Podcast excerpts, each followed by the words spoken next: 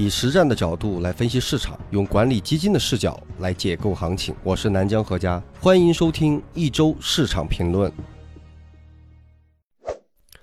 各位朋友，大家周末好。一般节目先上来呢，咱们第一件事都是说影响了本周盘面波动的最大的一个焦点的事件。那么本周呢是继续没有什么大的焦点的事件，所以市场是在平稳当中自然的震荡。跟有一些小幅的滑落，好吧。那么本周的市场运行的主线也没有啊，只有一些支线。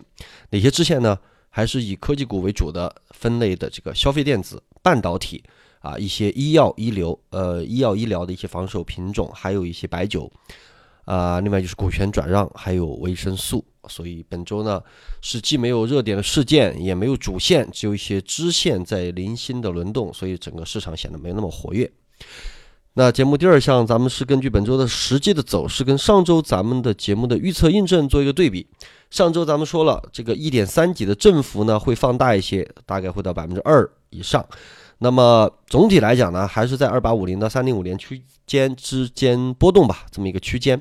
那本周的实际走势呢，开盘二九四九，最高二九四九，最低二八九一，收盘二八九一，那么就是。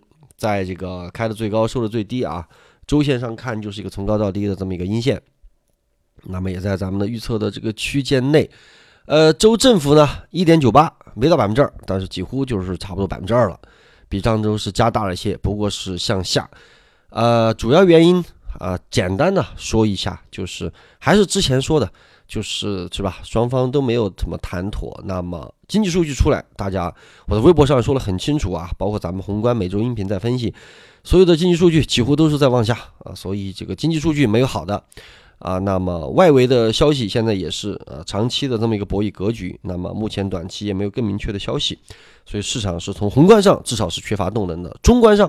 你这个市场缺乏主线，对不对？市场没那么活跃啊，像那些什么前期的什么区块链那些都暗淡下去，那自然既没有宏观的推动，也没有这个中期的主线这种动力，所以自然就会有一些回落啊。那么从技术上分析，当然也比较容易了。你怎么去看是个日线级别的顶分型或者什么之类的，在区间盘整，这都没有什么问题啊。所以就基本上是这么一个情况。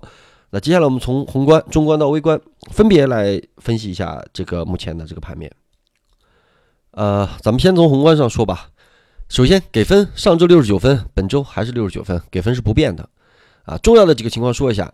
周一的时候呢，央行发布数据显示，中国十月的货币 M 二是同比增长了八点四，预期八点四，前值也是八点四。十月新增货币贷款是六千六百一十三亿，预期是八千一百七十八亿，前值是一万六千九百亿。十月社会融资社融啊，增量为六千一百八十九亿，前值为两万两千七百亿。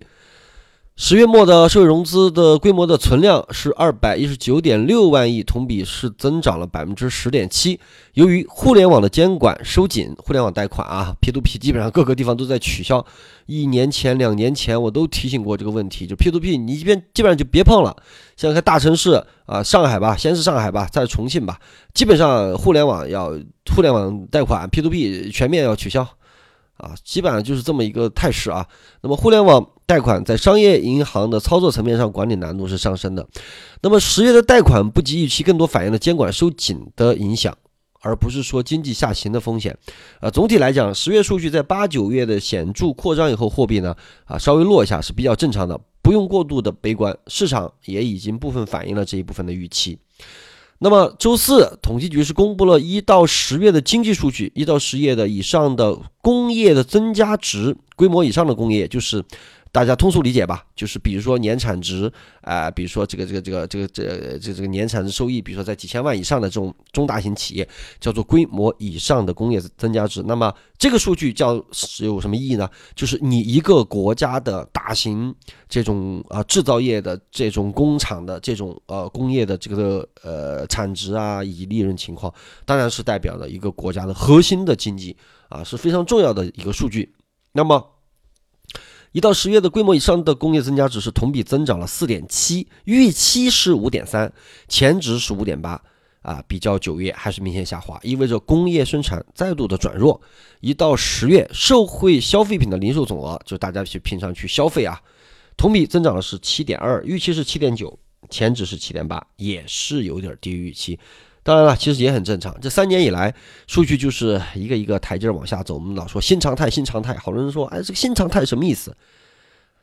一再重复啊，新常态就是要接受高速增长的数数据，呃，会逐步的往下走，而且这是一个呃爆发式的增长期过了过后啊，咱们说的，哎，说的怎怎么讲？说的官方一点，说的好听一点，叫做要习惯于从粗放型的低效率的高增长走向。它是有效结构转型之后的高质量增长，这样是不是比较好听啊？那说难听点就是你经济转型没办法啊，谁都想什么，谁都想高质量，然后又高增长，不可能啊！人的青春期只有那么，比如说十三四到十七八，对吧？那你改革开放这么多年，咱们这个青春期走了这么久。咱们必须进入一个成年期，必须进入一个啊中年越来越强壮，但是骨头越来越硬啊，骨密度啊越来越大。那但是你的快速增长期过了啊，这个国民经济转型，市场在转型，每个人的投资的策略，包括对资产的配置的，都得相对的做一个转型，这是没有办法的事情，好吧？这个所以这个几项数据低于预期啊啊。那么统计局呢，还着重提出了一个，就是说汽车类对于数据的拖累，所以单独的列了一个除了汽车以外的消费品的零呃零售额的增速是八点三，稍微好看一点啊，因为汽车是大头嘛，啊对不对？那到时候限购啊，为什么限购啊？一是污染啊，二是这个汽车呃过多嘛，三个是要向新能源转型嘛，这些都有原因。那么，一到十月的全国的固定资产投资增速至呃继续下滑至四点二，民间投资下滑到四点四，反映投资的内生动力依然偏弱。我们说的民营经济还是不好，大家不愿意投资去建工厂。三大投资类当中，制造业的投资增速呢有所反弹，而拖累主要还是我们刚刚说的啊汽车制造业、房地产投资的增速高位回落。但是由于呢房地产的销售增速在持续四个月为正。而土地的购置面积增速近两个月都转为了正增长，土地的地产投资大幅下行的风险有所下降，韧劲有所增强。那么主要的数据呢都不及预期，但是经济继续回落的这个预期已经反映在了近期的市场的走势当中。所以大家当前要关注主要矛盾是在于之后的货币政策能有多大的放松空间。好，这个一再说，大家也对这个。我相信啊，以前现在咱们讲宏观啊，好多朋友以前估计都不听宏观，每次看这些都是这这这都肯定会想，这是是这是什么玩意儿，什么意思啊？现在我相信大家这么长期的听下来，你觉得还是很有意思，而且确实对你的真正的你的生活啊，不管是你是比如说你是一个做企业的人啊，你还是啊一个在政府工作的人，你对。啊，目前的经济形势恐怕你要啊，通过咱们这个，你会心里更有数。做企业的就不用说了，你的感受你在一线你是更明显的，好不好，差不差，你心里有数。那么咱们的数据能否佐证这个东西，我相信你心里是有数的。那么你是在一个普通公司上班的人，你也要对自己啊有一个啊，通过了解，你要对这个东西有一个好的预期，对不对？你要你有一个清楚的认知啊，你要知道啊，你是对吧？你该怎么去干活？啊，你是能嚣张，你是能跳槽，还是现在是一个需要先保住自己的这么一个行情啊？就是现在的经济整个的态势就差不多是这样。那么周三，那国务院常委会会议提出是降低部分基础设施建项目的最低的资本金的比例。上一次的基建项目的资本金比例下调是在二零一五年的九月。政策的调整后，相关领领域的基建投资增速呢是止跌企稳。那政策。呃，此前已经允许专项债所募集的资金作为部分的重大基建项目的资本金，此次又放松了资本金的要求，后续稳基建的重点啊，可能转向要解决配套资金的问题，包括政策性的银行会加大的贷款的支持。另外，我们说一个，这个也是微博上，哎，不是微博上的啊，是我们自己看一个数据啊，就是新增的两市的开户数。啊，我们这个数据以后会持续的去跟踪，因为是比较有意义的，下次得专门跟大家讲一期。呃，十月份的新增投资者是七十九点三八万，比九月份的九十六点二八万环比下降了百分之十二点六，几乎跌到了去年两月份行情起来就是两千四百点那会儿行情起来的一个冰点。去年二月份是七十四点二四万，当时我们我记得半年前的节目，咱们是专门讲一期开户数的问题，对不对？大家可以回头去听一下。截止十月末，啊，期末的投资者达到了一点五八亿。十月的新增投资者大幅减少，一是有国庆放假的原因了，二是跟每月新增的两百万比年当初的百分之四十都不到，所以增量情绪还是低迷啊。增量存量，老说这个词啊，这个没有什么基础的朋友，大家就知道什么意思啊。这个所谓存量，就天天在市场里混的这帮人，你比如说每天成交一千五百亿、两千亿，那就是这些钱。那这些钱它从这个地方流进去，从那个从呃流进那个板块，又流出那个板块，又流到另外的板块。你就是这点钱在里边倒腾，那你只有这点钱在里边倒腾，你跳得了那三个板块，你就跳不了那其余的板块，那你就没有大规模的行情，因为你得有更多人来接盘啊，你不断的往上买呀，你得买盘是新增的，得活跃嘛。那这就叫没有增量，只有存量。那你从开户数来看。现在开户数在继续下降，那就更是存量博弈。存量博弈就代表那很多的东西都不可能有长期的大规模的持续行情，不是说你买个票就能涨，对吧？好股票涨涨涨涨涨涨差不多了，你就得切，就是这么一个行情。所以啊，大家交易的那个难度加大，就是这么一个啊一一个原因，好吧？这个数据我们呃每次会再跟一下，好吧？那这是宏观方面，中观方面我们说一下啊。周一上周末的创业板再融资松绑的消息被市场解读为利空，啊，再叠加周末的 CPI 和 PPI 剪刀差的问题，开盘以后呢没稳住，低开低走，上证跌到了两千九，保险和酿酒板块相对抗跌，而恒生指数呢又因为它自己的原因，跌幅又变得更。周二的时候呢，指数早盘开盘后继续顺势下杀，科技股啊主跌，午盘以后呢逐步拉回，没有出现进一步。这个崩盘的危险，但是整体的交投比较冷淡啊，科技股振幅也比较大。周三的时候呢，指数全天是水下宽幅震荡，啊，创业板在几个药企的带动下翻红上涨，市场继续整体缩量，做多资金呢还是集中在核心资产上，主要是医药、白酒、半导体啊。周四呢窄幅震荡，下午呢小幅走高，资金还是扎堆到核心资产啊，基建啊、建材啊。下调了项目，我们刚刚说的下调了项目资本金比例的消息，刺激后也有一些冲高啊，但是两市呢仍然有一百五十八家盘中个股是创了一年的新低啊，分化很严重。周五的时候呢，开盘后逐步走低，十点半之后大金融突然发力，将指数拽起来一点点，拽到红盘啊，但是没有对市场整个的提振有太大的影响，更像是维稳的动作啊。那么下午指数继续走低，两市普跌啊，本周表现较强的科技股呢也出现了一个比较大幅的分化，所以这是中中观。啊，这么一个波动啊，微观这周也是不用太细讲啊，因为咱们区间画的很清楚，所以这里就不做太详细的技术分析了。那么游资数据，我们来看一下市场本周成交额啊，金融成交额占比降到了百分之十三。科技板块由于无线耳机为主的消费电子表现活跃，所以成交占比上升到了百分之四十八的水平。科技股又是成交比较多。那领涨板块半导体啊。这个光电子元器件主要是苹果产业链超预期带动了这个零部件，而半导体北京军政啊、中升卫啊什么再创历史新高。那么无线耳机啊，这其实都是科技啊，啊无线耳机超销量啊，我我跟大家说无线耳机的时候啊，那个啊那就很早了。不过我只是我我是讲无线耳机啊，我没有讲这概念啊，这个我也不是说在刻意的暗示啊，只不过这个东西啊确实我我真的是很喜欢呃这个无线耳机啊。音质也特别好，我还是那句话，你说对音质没有特别高的要求，有很多国产嘛，这个也不存在抄袭的问题，大家都可以生产嘛。那么国产我从几百块到几十块都不等啊，呃，便宜的我看什么拼多多还有几块钱的无线耳机。但估计那个就稍微次点儿，几十几百的，我觉得都能用啊。这个苹果的一千多，这个确实质量不错，但是我觉得你看你有有没有这种必要吧，或者说对吧？你愿不愿意花这个钱去买这个？但是我认为无线耳机是真的是应该用，因为我个人是每天听着音频睡觉，我不是听我自己音频啊，我没那么自恋。但是我真的我是常常听音频的。我最早也跟大家说了，我开音频也是因为我真的喜欢。呃，一一是可以呃学到东西嘛，二是一种放松嘛，啊，三就是说能够节约脖子嘛，这个老看这个受不了，听呢，哎，不断的吸收知识啊，然后每天都戴着耳机入睡。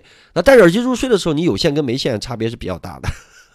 我以前都在在这个苹果耳机的无线之前，别的那些蓝牙耳机都特别糙耳，戴着不舒服。那么我就是呢，把耳机给剪一条线，就留下一条线，免得它绕脖子。而且带一个就够了嘛，你有时候侧睡的时候也够了。那现在这这个无线耳机，我真是每天使用频率超级高。那有些东西你看上去虽然贵，你说哇，以前都买一个无线耳机，但实际上通过你真正的使用的话，你发现它其实好划算。那比你有些买些什么不用的东西啦，什么是吧，衣服啦，或者啊什么没用的东西，你看上去好像不贵啊，几十块什么几百块，那其实对于你来讲就是浪费啊。所以无线耳机，我认为几十块也好，几百块也好，一千个多块也好。你一定是要拥有的，这是一个非常好的东西，好不好？哎，岔开了啊。一周最强跟最弱的个股，归因是受这个再融资的影响，泛股相对是呃最多啊，强势个股占比百分之四十，无线耳机占比占比百分之二十五，纺织服装、汽配百分之十，区块链、建材、消费电子各占百分之五。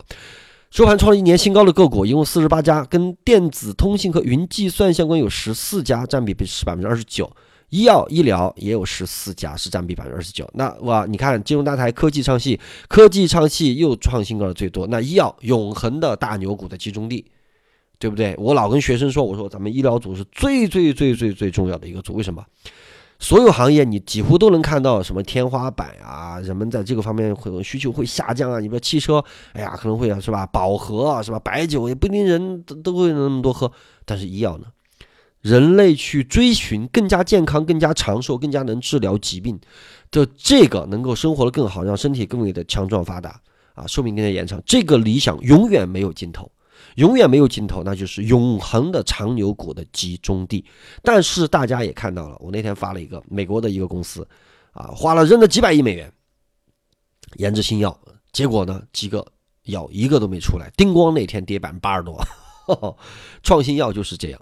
啊，你你像呃，你像有些我我就不说是哪个公司了，就靠一一就靠一款药一个爆款，啊，都有走出这个啊所谓小恒瑞啊，就是都能走出这种态势，对不对？那么啊，更多的企业我们是在研发，所以就是在研发新药啊。中国的研发原创的研发啊，因为咱们的这个基础嘛，都是一步一步来，对吧？你这个做建材出来的，盖房子出来的，挖煤矿搞钢铁。呃，出来的这么一个国家，那在转型上，你要转高尖精的医疗，大家都说，哎呀，医疗技术差，谁不是一步一步来的？都是一步一步建设起来的嘛，对不对？大家啊，谁都会想着去升级的。你看，我关注有一个那个呃，在非洲的工作的一个中国人的那个博主，他就说啊，在非洲贴个膜都很贵，买了膜就更难买，为什么？他没有工业基础。一个国家的工业基础、工业体系，不是从重工业到轻工业，全套的工业体系没有那么容易啊！不是说很多国家都具备从重工业到轻工业的，并不是这样。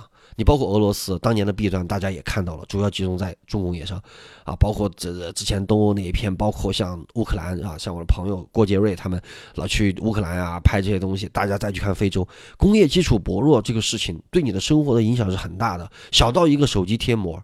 啊，小到一个咱们在中国人看起来，哎呀，五块钱的无线耳机，哇，你知道有多少人非洲人民啊，包括什么这些都很羡慕啊。所以咱们国家，你有一个慢慢一个进步的这么一个过程啊，进步的这么一个过程啊。那么二百五十日创了新低的个股家数攀升到了二百七十九家的高位。大家，我们每周在说这个数据啊，对大家有什么触动？你好好想想，有什么触动？创了新低啊，同志们。指数看的是在震荡，那么多创新高的，还有更多的创新低的。好，那我告诉你，创新低的集中在什么产业上呢？大家不要去看那个什么西红柿首富里边啊，就是说啊，那些冒绿光的通通买进啊，然后然后那个沈腾演的那个谁叫什么？呃，王多鱼的那个下属就说说老板，那都是传统，这都是夕阳产业啊啊！王多鱼就说啊，你没听吗？夕阳产业再买就买不着了。这是电影啊，因为而且他本身买的是想赔钱的，创了二百七十九家新低的股票。我们看看，电气设备和火力发电占比百分之十一，煤炭、钢铁、铝占比百分之七，化工占比百分之七，基建占比百分之四。此外，与宏观经济景气密切相关的汽车产业链占比百分之六，房地产占比百分之四。大家再去想想别的产业，好吧？要想想啊。想想啊，火力要怎么集中啊？两极分化非常明显啊。监管方面，四十六份比上周增加一份，没有明显异常，就不多说了。那么机构视角，我们来看一下市场啊，评级高估值低的还是建材啊，评级低估值高的品种还是机械设备啊。这个啊，接下来我们来说一下这个漂亮五零的问题。今天节目我看到目前为止是十九分钟，可能会超长一点点。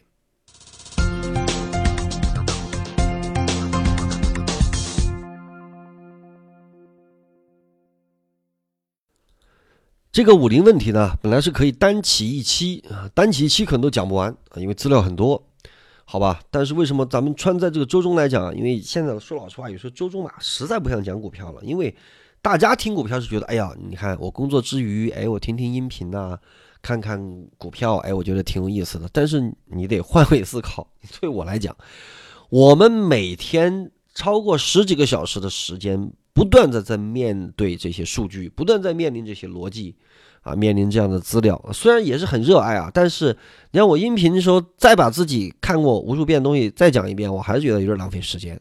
节目也不是只给大家做，节目还是给我自己做。如果我自己做出来的东西不愉悦，哪怕再正确，你听起来也别扭，对吧？如果讲的人都不情愿，就是那种感觉的，恐怕我觉得出来效果也不是很好啊。所以我是这么想的。所以今天穿插在中间跟大家讲一下。那么我们重点分析一下美国七零年代的漂亮五零啊。首先我们说什么是漂亮五零啊？上世纪的七十年代这几年，美国股市呢涌现出了一批优质的龙头公司，凭借稳健的盈利和龙头壁垒，获得了显著的估值溢价。什么叫估值溢价？就是别人都不涨，它涨，对吧？它也对吧？它这个企业质地好，它涨了。那么备受机构的追捧。呃，漂亮五零的行情总共历时是大约四年，其实不长啊。七零年到七二年，相对应指数啊累计涨幅是八十八点九八，相对标普五百获得了百分之三十五的超额收益，就是说啊比这个比呃比指数多涨了百分之三十五啊。期间不仅催生了众多耳熟能详的好企业，比如说可口可乐、最大的制药辉瑞以及麦当劳。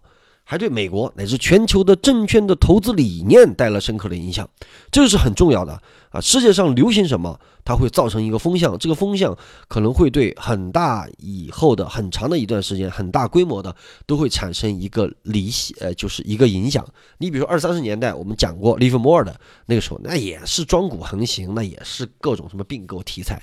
那这种时候你理性投资，巴菲特的这种时候也也还赚了很多钱啊，因为他就是拿这样的企业。所以是这么一个情况啊，它那它这个美国的漂亮五零经历哪些阶段呢？第一阶段呢是漂亮五零跟大盘一块普涨，七零年的六月到七一年的四月。第二阶段呢是估值修复后的一个盘整，七一年的五月到七一年的十一月，大概六个月。第三阶段呢，漂亮五零的估值泡沫化。所以说啊，谁都不要带着一个梦想啊，就是什么什么东西能够永远涨，没那么好的事儿啊。漂亮五零也有一个估值的泡沫化，七一年的十二月到七二年十二月这一年啊有点泡沫化啊。然后阶段四，大盘见顶回落，但是漂亮五零呢仍然有超额收益。七三年的一月到七三年的十月，第五阶段，七三年的十一月到七四年的十月这一个月呃这一年，漂亮五零完成了补跌，所以总共啊历史是四年是这么一个情况。那么，漂亮五零在当时为什么那几年能够不断走强呢？首先要考虑整个当时的国际和美国的大环境和背景，低利率环境加高不确定性，哎，是不是很耳熟？低利率咱们刚好讲过一期，好不好？负利率几率专门讲过一期，高不确定性哪儿不确定？你说哪儿不确定？世界政治博弈不确定，宏观经济不确定，很多东西都不确定。那么低利率加高不确定性的市场环境是漂亮五零能够崛起的宏观基础，经济步入了存量，存量博弈，产业集中度上升，龙头公司的盈利的韧劲是漂亮五零的微观基础，而资金结构的长期化入市入市资金是短炒还是长期进来？什么样的资金？你比如养老金、大型机构啊，越来越多的价投的资金进来，那么。资金结构的长期化推动了价值投资理念的兴起，也对漂亮五零的行情起到了强化作用。那么，大家对应啊，对应对应，你看看现在是否具备了一些这样的一些东西？好，我们说了不断走强，那为什么走强了几年之后又会终结呢？漂亮五零的崛起源于宏观经济的见底回升、人口红利带来的消费倾向和消费数据的上行，以及相对宽松的流动性环境叠加。漂亮五零所属的公司行业集中度提升，企业业绩大幅的上行增长。好，那很多朋友肯定会问了啊，我基础不好，我不知道什么叫行业集中度提升。好简单，以前前几年不是雾霾很严重，为什么呀？咱们光河北省。什么石家庄啊，什么邯郸呀，那些周边地区的钢铁产量，咱们就几个市，他们有人说开玩笑说几个县的钢铁产量，相当于世界第十大钢铁生产国的钢铁产量，整个河北省就不用说了。那么污染了环境，那么产能过剩，那么要治理环境，要治雾霾，把它一砍，把中小企业啊不合这个环保达标的给它一砍掉。工厂变少了，产量变少了，能够生产的钢铁企业企业数量变得很少，因为达标的很少，这叫不叫做行业集中度提升啊？叫做，那企业业绩大幅上行，为什么会大幅上行啊？别人因为别的都被关掉了。好，那你说别的关掉了，那成本是不是会提高？会，环保的成本就在提高，小企业。粗制滥造也好，或者基本达标也好，但是污染多，那你处理你那么省钱，你成本当然低了，因为你环保用的少嘛，那你当然便宜了。你这么一砍掉那个量，呃，量也有减，但减的不多，但企业比量减的更多，那龙头企业肯定就是会集中度上升，然后企业业绩大幅上涨了。大家去看看。看看水泥企业，看看为什么这么烂的，呃，这个我我都不我都不能说这么烂啊，就是环境这么难度这么大的 经济的形势当中，为什么部分的这个传统型的企业、龙头企业、寡头企业还在业绩上行呢？就是因为这个问题，就是行业集中度的提升啊。那么加上流动性环境带来的估值上行条件，属于典型的戴维斯双击。戴维斯双击恐怕又得单讲，我不可能每个概念都摘出来讲，对吧？那么机构投资者呢，占比迅速增加。机构投资者为什么会占比增加呢？以前咱们也讲过，啊，中国有这这到前几年百分之九十七、九十八的散户，美国曾经也有这样的时候，是永远都会这样吗？不会，啊美国现在可能就百分之四十的。散户百分之三十，可能百分之二十多到三十多的这么一个散户，中国这个比例会不会降下来？肯定会降下来，现在已经在降下来了，啊，为什么？你要比质地的话，你不是说你择时你能买就行，买完之后你们还新低，明白没有？这是一个把东西交给专业的人，这是一个肯定是大势所趋，啊，所以呢，这个。这个流动性啊，估值上行啊，戴夫斯双击啊，投资者对漂亮五零的集中的追捧，使得它估值泡沫化。漂亮五零的衰落开始于宏观见顶，通胀上行的滞胀环境，进而盈利企业啊，企业的这个赚钱的效应也大幅的下行。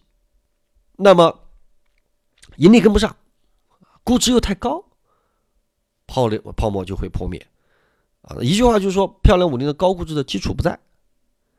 对吧？你再说你龙头企业，你估值不能炒得太高啊！估值问题咱们也讲过，什么叫估值问题啊？你比如说五千点的时候，咱们的这个创业板平均估值到了一百倍啊，美国可能才六七十倍。你说我我跟大家讲过，再重我再重复这个问题，就是你要中国不一样，新兴市场国家估值可以高一点，就像对一个青春期的孩子，你看不到他无限的这种经历的这种无限可能的未来，我当然可以。对他下的注重一点，因为他弹性大嘛。但是你不能上天呀，对吧？你弹性大，你说人美国六七十最高，您干到一百，对吧？你也比较高，您总不能说你干到四百，你干到五百吧？你这就有点脱离地心引力了。你好歹咱们还是一个啊力与力的构成啊，是一个物理的世界啊，这个相互之间还是有作用力，是有作用力的，哈。你潮汐的影响，你还受到月亮引力的牵引，那你股市的所有股票的波动依然是会受到这样啊，你至少还得有一个重心，你得有一个质量在这里，你还得受到重力的束缚啊，你还得受制于牛顿的基础定律啊，对不对？所以是这么一个情况啊。那么对 A 股的启示是什么呢？你看，我们说二零一六年、一七年啊是价值投资元年，甭管是六还是一七吧，我们说分叉是二零一七年四月，这个图也跟大家贴过啊。那么到现在大家看几年了？就是两年半、三年有了吧？啊，那么基本面相对优势还是核心资产崛起的基石。资金角度来看呢？本轮的核心资产上涨的核心驱动，并不是存量的抱团，而是增量在推动。哎，我们刚说，哎，你不说没有增量吗？哪来增量？我说增量不是短期的增量，是价投资金整体流入的这种增量，而且在存量博弈当中切换性质，很多资金从短线博弈转向了价投，从短拿变到了长拿，这是业内恐怕你应该很清楚的东西，包括我们自己也是。好吧，那么行业上来看，漂亮五零呢标的呢，当时啊，漂亮五零，美国的漂亮五零集中在消费、医药等穿越周期的行业，而且所属行业集中度依然处于上升态势。参考美股行业集中度持续数十年上行的态势，中国未来的行业集中度将继续上行。中国未来的行业集中度将继续上行，记住这句话，无数次跟大家说过。你相不相信国运？我们说国运不是抽象，国运就是像巴菲特老举例子，买可口可乐，是你可口可乐，你好莱坞的文化以及牛仔裤的文化，能够从美国一个州卖到全国，然后卖到几大洲几大洋，进行一个文化意识的一个输出和扩张，以及产品的输出。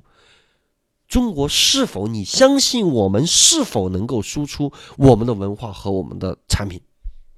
你相信，那你就要相信未来的中国的行业集中度将会继续上行。那么，国内的龙头公司有可能会演变成为国际的潜在的龙头公司。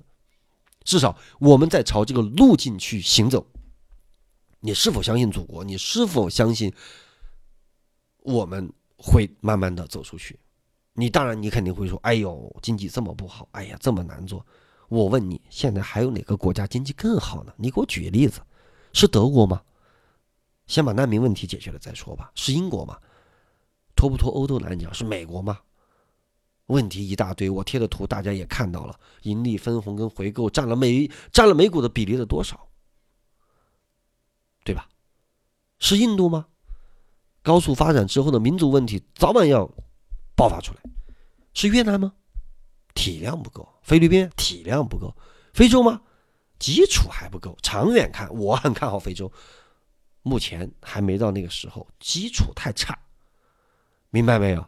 啊，所以你得这么看，好吧？所以从业绩来看，A 股漂亮五零同样具备高增长的基础，跟美股的漂亮五零对比来看，盈利增长的含金量更高。你说，哎呀，你怎么知道含金量更高？我有一系列数据，只不过呢，我不可能讲，我这么我怎么这么一讲，我又得讲一个小时，好不好？啊，所以详细数据我这边都有啊。好吧，啊呃，从投资者偏好来看，我本来又想做广告，我说大家你要转发呢，咱们就抽文稿，我把这个资料给你附上。但是啊，又有人攻击说，你看啊，每次都说啊，让大家在那，我半天没抽到，那嗯哪那么容易啊？我是想给一个机会，大家都能够看到，对吧？然后人机构还给我提出要求，说您还。对吧？您还不能说弄多了，或者说您用别的一一种方式，您现在还没那个资格，你还要粉丝更多才行，对吧？想开一个啊，想开一个付费东西，就是我们想以这样的方式来弄，或者或者用或者用一个什么方式来弄，都还没有到那个时候，所以大家还只能抽文稿，就他们的情况。投从投资的偏好来看，市场稳定扩容，小市值标的持续走弱的背景下。投资者更加偏好稳增长，相当一部分的投资者啊偏好长期价值，所以市场将长期分化。那么未来我们总结一下未来展望，核心资产长期趋势并没有遭到破坏。估值方面，当前的 A 股的核心资产并没有出现整体大规模的泡沫化的迹象，跟海外相比，核心资产的标的估值并不贵。主要风险来自核心资产的业绩可持续性，大家要关注业绩。啊，除非是中美的摩擦升级或者全球断崖式的衰退，否则诸如风险偏好波动啊、啊美股下跌啊、外围因素啊，其实都是核心资产能够长期配置的机会，好不好？这是我们给的一个结论。啊，由于这个占了太多时间，别的这个景气周期这块我们就先不讲了。振宇一百说一下，上周涨了一点零八，本周跌了二点三三，跌的较多，净值一点零三。上证指数跌了二点四六，跌的更多。创业板中跌了二点二二，也不少。沪深三百跌了二点四一，也不少。上证五零跌了一点九二，稍好一点。空头指数跌了二点零三，当前净值零点七一，再创新低。空头组合啊，我们已经盈利百分之二十九了啊。空头情况梳理，目前八百七十三只股票新增了五家，修改了两家，占比二十三点七啊，这个二十三点七了已经。新增的一个时空人被刑拘啊，有一个被刑拘的啊，名字挺好听啊，这这个可以说因为是公开的啊，时空人被刑拘，风雨柱啊，呃，一个一家并购，有一个林业公司，有一个天什么仪器公司，一家并购我们看不懂，有一个赛车，赛车的标的本来就不多啊。盈利可能有有点下滑吧，还有一个药房啊，经营有点不善。啊。本周修改了，有一个以前卖西裤的一个什么鸟债券到期无法兑付，还有一个扇贝跑了死了，这次不是跑了，这是死了。这是空头的一个情况，好吧。最后我们来做一个总结和预测。